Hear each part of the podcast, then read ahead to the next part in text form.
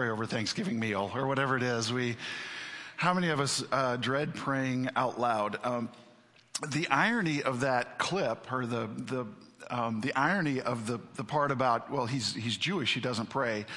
In the history of the world, the most well-known prayer, the mo- the prayer that has been prayed the most, was given to us by a Jew. Um, it was a very significant prayer then, and it continues to be a very significant prayer today. And uh, we're going to jump right in and we're going to read about that. We're to, I'm going to read it from Luke 11 and also, also Matthew 6, although we're going to camp out a little bit more in Luke 11 today. Um, beginning in verse 1, one day Jesus was praying in a certain place. When he finished, one of his disciples said to him, Lord, teach us to pray, just as John taught his disciples day by day by day. He said to them, When you pray, say, Father, hallowed be your name, your kingdom come. Give us each day our daily bread. Forgive us our sins, for we also forgive everyone who sins against us. And lead us not into temptation. Now, at a different time and to a different crowd, Jesus instructed those people um, in a very similar way. And this might be even more familiar to you. This is um, in a portion of Jesus' teaching called the Sermon on the Mount in Matthew chapter 6. This then is how you should pray. Our Father in heaven, hallowed be your name. Your kingdom come, your will be done on earth as it is in heaven. Give us today our daily bread and forgive us our debts as we also have forgiven our debtors and lead us not into temptation, but deliver us from the evil one. And my guess would be that most of us could quote that according to whatever version it is that we memorized it in, um, or we could stumble our way through it, or it, it sounds familiar to us. Um, we're going to do a little three week series that we're calling Bold Belief How to Pray. And uh, there's a couple of things that I hope that as a as a family that we can we can grow in and learn from this series. And if you are not um, you know an official part of this church, but prayer has always intrigued you, or maybe it's frustrated you, um, then you're probably just like everybody else that comes here every week because we experience those same things. But a couple of goals that uh, that we've been praying for in this series on prayer, a little bit ironic there. But um, one of the key goals is that we want you to realize that prayer is something you can do. The last thing we want to um, to portray is you can't pray, so you better come down here during our prayer time. Um, we just want to join you in prayer. When, as an example, when we invite you down here to pray, we love praying with one another, for one another. But I want you to see over these next three weeks that prayer is something that you can do. And we're going to be really practical in that. And not only do we want us to, uh, do I want you to see that prayer is something that every single one of you can do. I want you to know that you can do it boldly with confidence. And that is probably maybe even a bigger leap for us than just accepting that we, we can pray. Now, we saw what it was like in this video clip to pray without confidence. We saw what it was like to be really timid in prayer, um, to feel so uncertain. So, what does it take to pray with boldness? Does it um, does it take the right um, education background? Do you have to go to seminary? Um, is there a special book on prayer that if you read this, then all of a sudden you would be able to pray boldly? Um, is there uh, is a part of praying boldly learning really cool phrases? Which he was trying. He was grasping for cool phrases. But if we pray to the Lord of hosts, does that make it a, a, reason for us to pray a little bit more boldly? Well, regardless of how much education you've had, how many books you've read, how many cool phrases you pick up from somebody else that you think is a good prayer, none of those give you boldness. Bold belief in prayer comes from belief in who God is. Our boldness in prayer comes from this deep belief of who we are talking to in this. And so as we have this bold belief of who God is, what, one of the things that we're going to talk about this week and the next couple of weeks is who is God? because we are going to have, I think we'll all admit that sometimes we think of or perceive God in a way that He really isn't. Um, and, and so I want us to have a, a better understanding of that. Specifically, and, and speaking more specifically for today, bold belief in prayer comes from an unshakable belief that God is here, that God is powerful and able, and that God is good. And when we believe this, then we're able to voice anything in our hearts with boldness.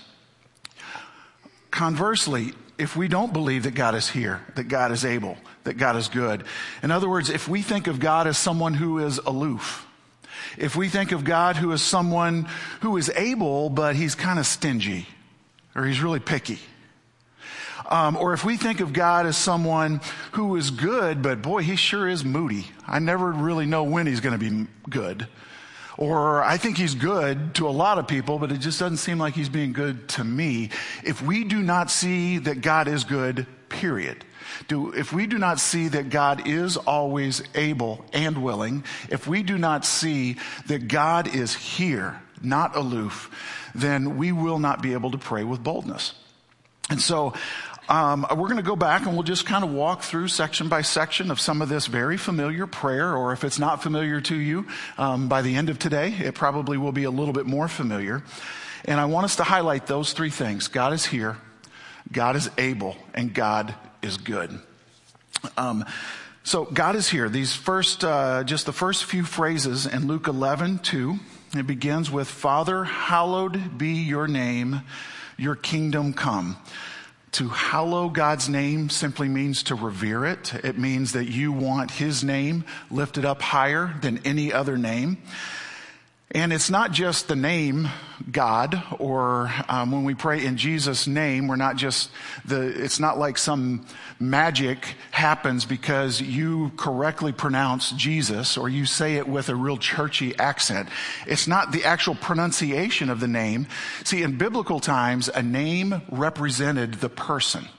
The name represented the person's character, uh, what they were capable of, their uh, abilities, their activities, everything about the person was summed up in their name. And so when you pray in the name of the Father, the Son, and the Holy Spirit, you are praying with this belief that in, in this characteristic of God, in his abilities, in his activities. You are, you are calling all of those into play. And so if his name is his character and his activity, there's another word in here that we don't use a whole lot, and is your kingdom come. What is, what is a kingdom? What is, what is talking about there? Because it's not a, um, it's not a phrase that we use very often. If you come over to my house, I don't say, welcome to my kingdom. If for no other reason, you'd look at me and laugh. And you would look at my wife and say, You can welcome me to your kingdom because we know this is your kingdom. Um, no, I mean, we, we just don't use the word kingdom, but, but we kind of get the idea that um, what comes with a kingdom is ruling, is a king. Um, there, a kingdom is where God's will is done. A kingdom is where God rules, where God has dominion.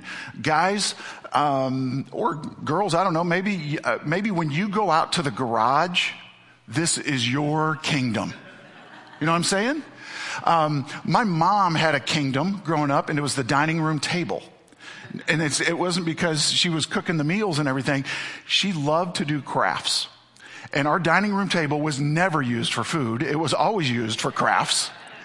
And there would always be um, crafts in different stages of completion all around the dining room table. That was my mother's kingdom, and we knew that she ruled that area, which meant we knew not to mess with that. Okay? Her rules were what went into play. If we were going to sit at that table, we played by her rules, if that makes sense. And so he is saying that um, in this prayer, we are acknowledging that God has a kingdom.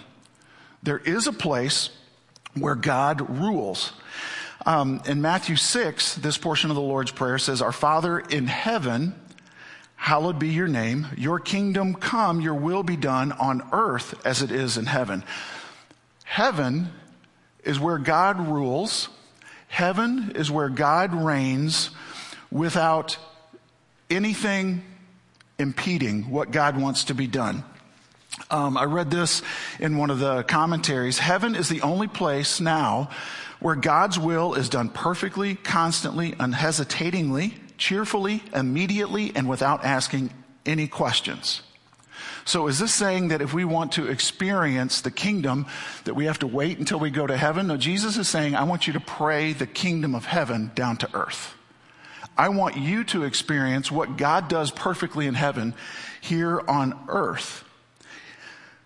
God is here. We want God's will to break through into our everyday, ordinary lives. This means that God is not just way out there in heaven doing his will, he is God with us, God among us. He wants us to experience this beautiful kingdom right here.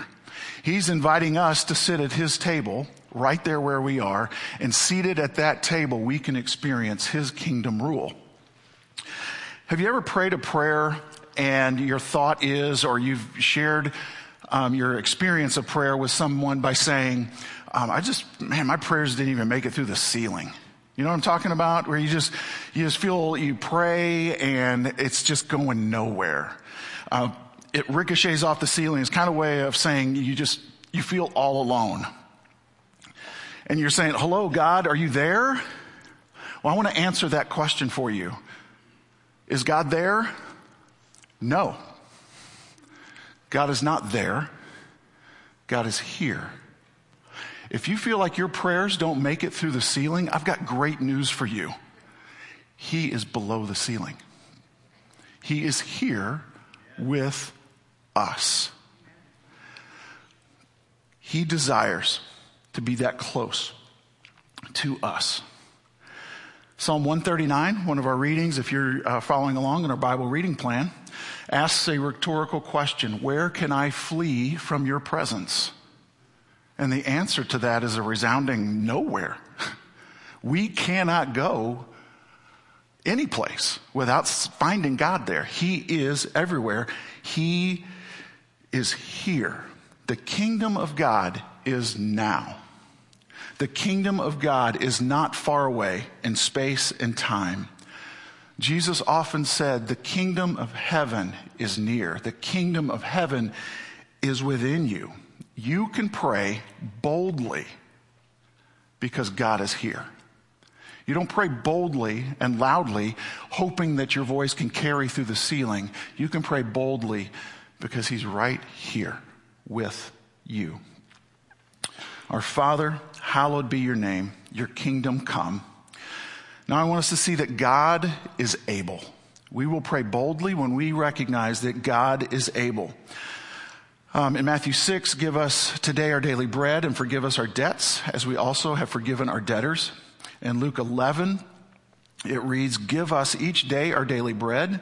Forgive us our sins, for we also forgive everyone who sins against us. And what this is saying is that God provides. God is able to provide, and specifically, He's able to provide in two ways. He's able to provide for us physically, He's able to provide what our physical bodies need bread. And He's also able to provide what gives us life spiritually, what brings our soul to life, and that is forgiveness. If sin is what deadens us, if sin is what takes life away, forgiveness is what breathes it back into us. And so in this prayer, we are acknowledging, and this is a very um, this is where you are going to you're going to see that you can pray boldly, but there's a, a humility that accompanies it. There's a humility that says, I can't provide for myself what I need. I've got to ask God. I need you to provide daily bread, and I need you to forgive me. And I think we don't just pray for, for bread on a daily basis. I think it's also implied that we are praying for forgiveness on a daily basis. Now, remember, He is here. Uh, this means that God is here um, in ways that might seem so insignificant to you that it's not even worth bothering to pray about. Um, we live in a culture that can provide for itself, by and large. Uh, we live in a culture that rather than seeking forgiveness, tends to blame and excuse. And so, very humbly, we come to Him and we recognize that we cannot provide anything for ourselves apart from what He gives us the ability to partner with Him to provide for ourselves. And we cannot obtain life without His forgiveness, without His once and for all sacrifice. Now, with this daily bread, um, it's kind of a way of saying um, God cares about even these little details of your life. What is something that you, you think, well, that's so small, I'm not going to bother the creator of the universe with that? Well, we're going to look at a little bit more uh, of this next week as we continue through Luke 11. But God loves it when we ask. It connects us to Him. So even if there is something daily bread like that just seems so small, what if you took time this week to actually pray for that? Even if it's something that you feel confident that you could come up with on your own, yield your life to God and say, How will you step in, make your presence known, and provide in this? And not, and not only is God able to provide in these really tiny ways, the things that we would perceive as insignificant, although He doesn't see it that way, God is able to provide in the biggest and the hardest and seemingly most impossible ways. 2 Corinthians 9 8. God is able to bless you how much? Abundantly. So that in all things, at all times, having all that you need, you will abound in every good work. We can ask God for these things. He is able. Daniel 3 is a situation where Daniel and uh, his closest friends were encouraged to bow down, uh, but not to God. And they said, We will not bow down to this earthly king. Our allegiance is to God as our king, and as a penalty for that, that earthly king was threatening to throw them into this fiery furnace. In other words, to kill them, death by fire. And this is what Daniel says If we are thrown into the blazing furnace, the God we serve is able to deliver us from it, and he will deliver us from your majesty's hand. And they went on to acknowledge, but if not, if God chooses not to, we're still going to offer our allegiance to the one true God. But they knew, they prayed boldly because they knew God is able. You want to know what God is able to do? I keep going back to the, our reading plan, but if you've been following it with us, Job 38 and 39, he's listened to all these complaints, and then he says to Job, Okay, I'm going to tell you what I'm capable of. Just sit there and listen to this. And God rattles off this list of things that he can do here on earth, that he can do all throughout the universe, these immense things that he does every day, all day. And then, like, you get to the end of chapter 38, and he's just like, mic drop, boom, that's what I can do. And Job's response is, okay, you are God and I am not. What is God able to do? And as we believe that He is able, that He has the power to do these things that we are asking for, we will pray with boldness. Not because we learned some catchy phrase, not because we think we finally worded it right, but because God is able. Pick two things to pray for this week. I want you to pray for something that is, in your mind, has been too insignificant to take to God in prayer. And maybe your thought is if I voice this, God's just going to think I'm being whiny. It, what is that? Can you voice that to Him in prayer? Because He wants to hear that.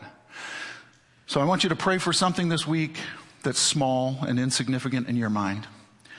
And then what is that thing that is so huge that if you were honest, you've never taken it to God because it seemed impossible? Begin to pray for that this week. And I'm not saying that because I know how God will answer. I'm saying that because I know God is able. God is able. And so we have this opportunity to go to a God with boldness because he is here, because he is able, and because he is good. Let's go back to this model prayer. Lead us not into temptation, but deliver us from the evil one. Or the more concise version in Luke 11, lead us not into temptation. So, what is this saying? What is evil and what is this temptation? Basically, it's, it's anything that is harm or leads to harm. Evil is anything that will harm us, body or soul.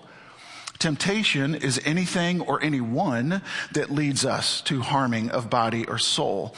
So we can pray boldly to God knowing that He is good.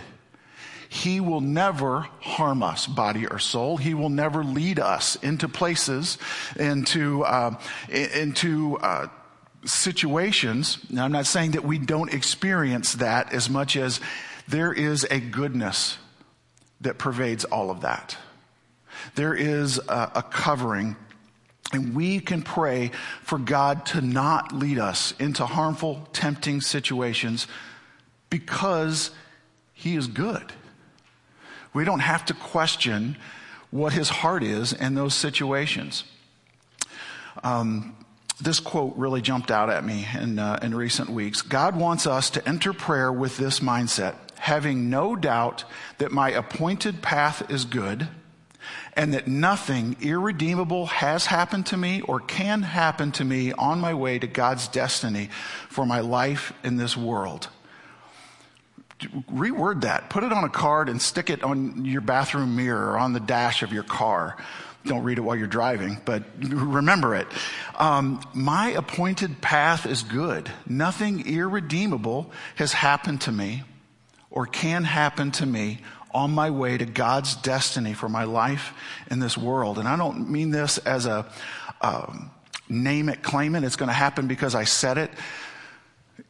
When this comes about, it's because God is good. It's based upon his character, his unchanging nature. The God who is good, the God that you pray to. 1 John 1 verse 5, this is the message we have heard from him and declare to you, God is light. In him there is no darkness at all. There is zero darkness. There is no trace of evil in God. He is purely light. He is purely good. Nahum 1 7 is one of several times where it says this phrase, the Lord is good. The Lord is good. And specifically here, he's saying he is a refuge in times of trouble. Again, this week, Psalm 145 in our readings, the Lord is good to all. He has compassion on all he has made. We must come to see God as good, always good.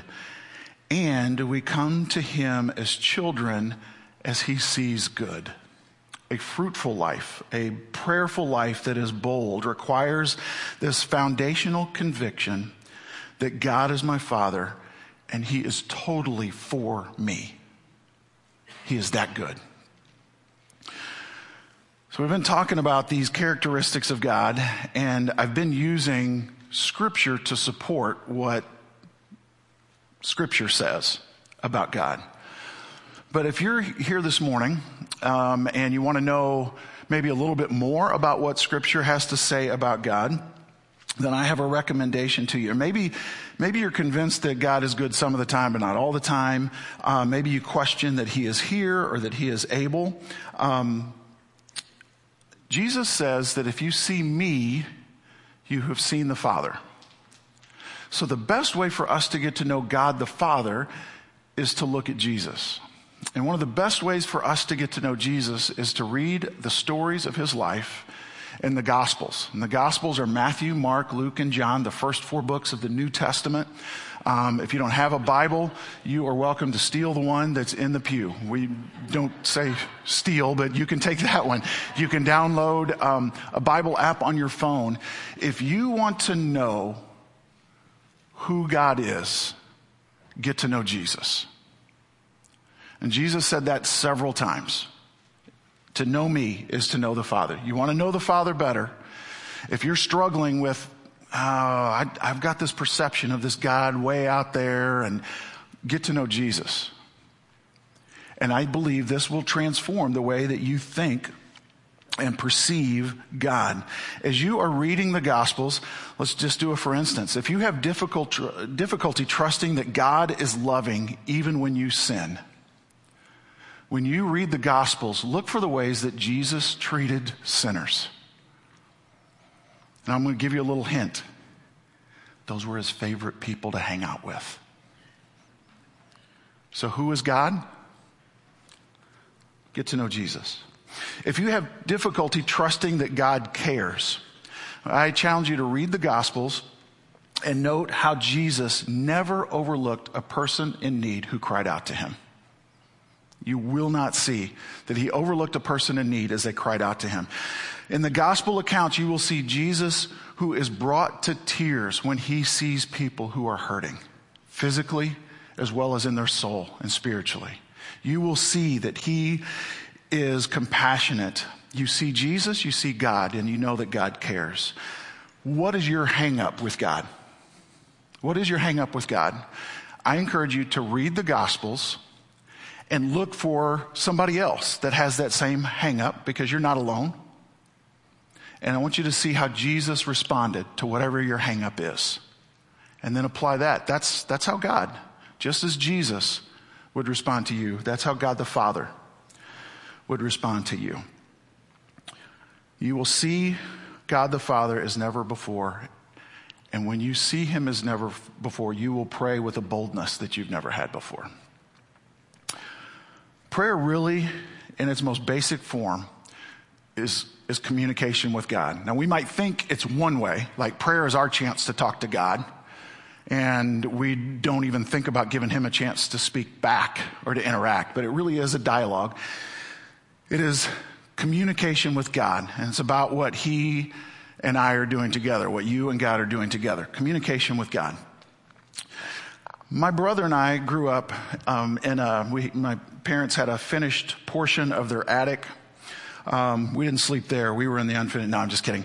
Um, uh, had the dormer and like a lot of attics, the, it had the angled walls, so you could really only stand up in the middle of the room, kind of one of those deals.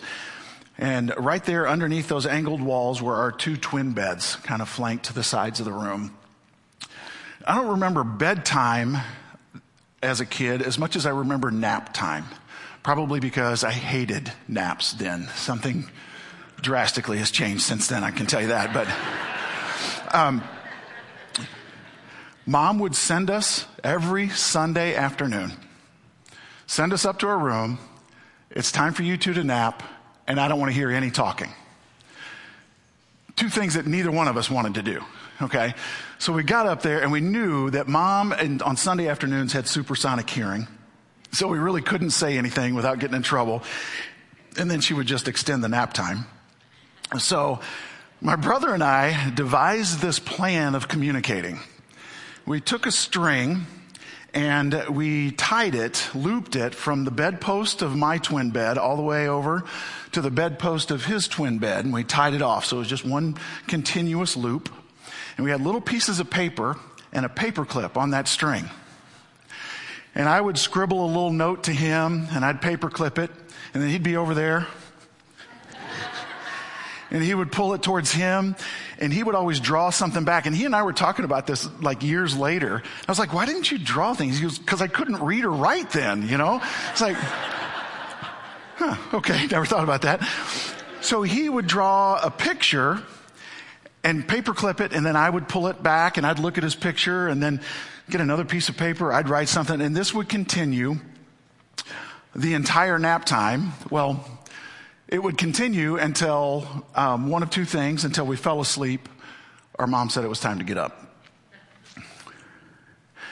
Neither one of us had any idea at the time how that was a foreshadowing of how we would communicate, not just to each other, but to God. I love to journal prayers to God. I love to write out my prayers. My brother went on to major in art in college, got his master's in fine art. He teaches art in the public school system. Um, my social media posts are a bunch of words. His social media posts are things that he drew. His way of communicating with God, mine is with a pen and a journal. His is he expresses his heart to God through a pen and a sketchbook. We communicated with each other. We communicate with God. Sometimes when I journal a prayer, as I am praying, and especially if, if I have those times when I feel like God's a long ways off, I try and shift my thinking as I'm writing it, and I picture what if I were to just paperclip this to God, and He's just right there. So I want to make a couple of uh, points out of this. One, um, we can pray boldly because when we pray, God pulls those prayers towards Himself. In other words, it's not up to us to write out a prayer and wad it up and hope that we can throw it far enough to reach God. It's not that we're going to write our prayers on a piece of paper and fold it into a little airplane and hopefully it will fly straight enough to land in his lap. God's doing this. With every word you pray, he is pulling it towards himself. But it's not just one way. I get something back from God. I have an opportunity to hear what he has to say to me. How does God speak to me? Well, I think he writes. He has written to us in the form of his word. And I believe that the Holy Spirit brings to mind verses, whether it's one that we're reading in that moment or one that we have read or memorized. God speaks to us. It is like you've maybe read a, a two or three chapters, but there was this one word or one sentence or one verse that God highlighted for you, and it's like He just paper clipped it and said, "This is this is for you," and we reel it in, and that is just the word we needed. That's our daily bread, our daily word. But I think God likes pictures too. Some of us are readers and we love to read God's word.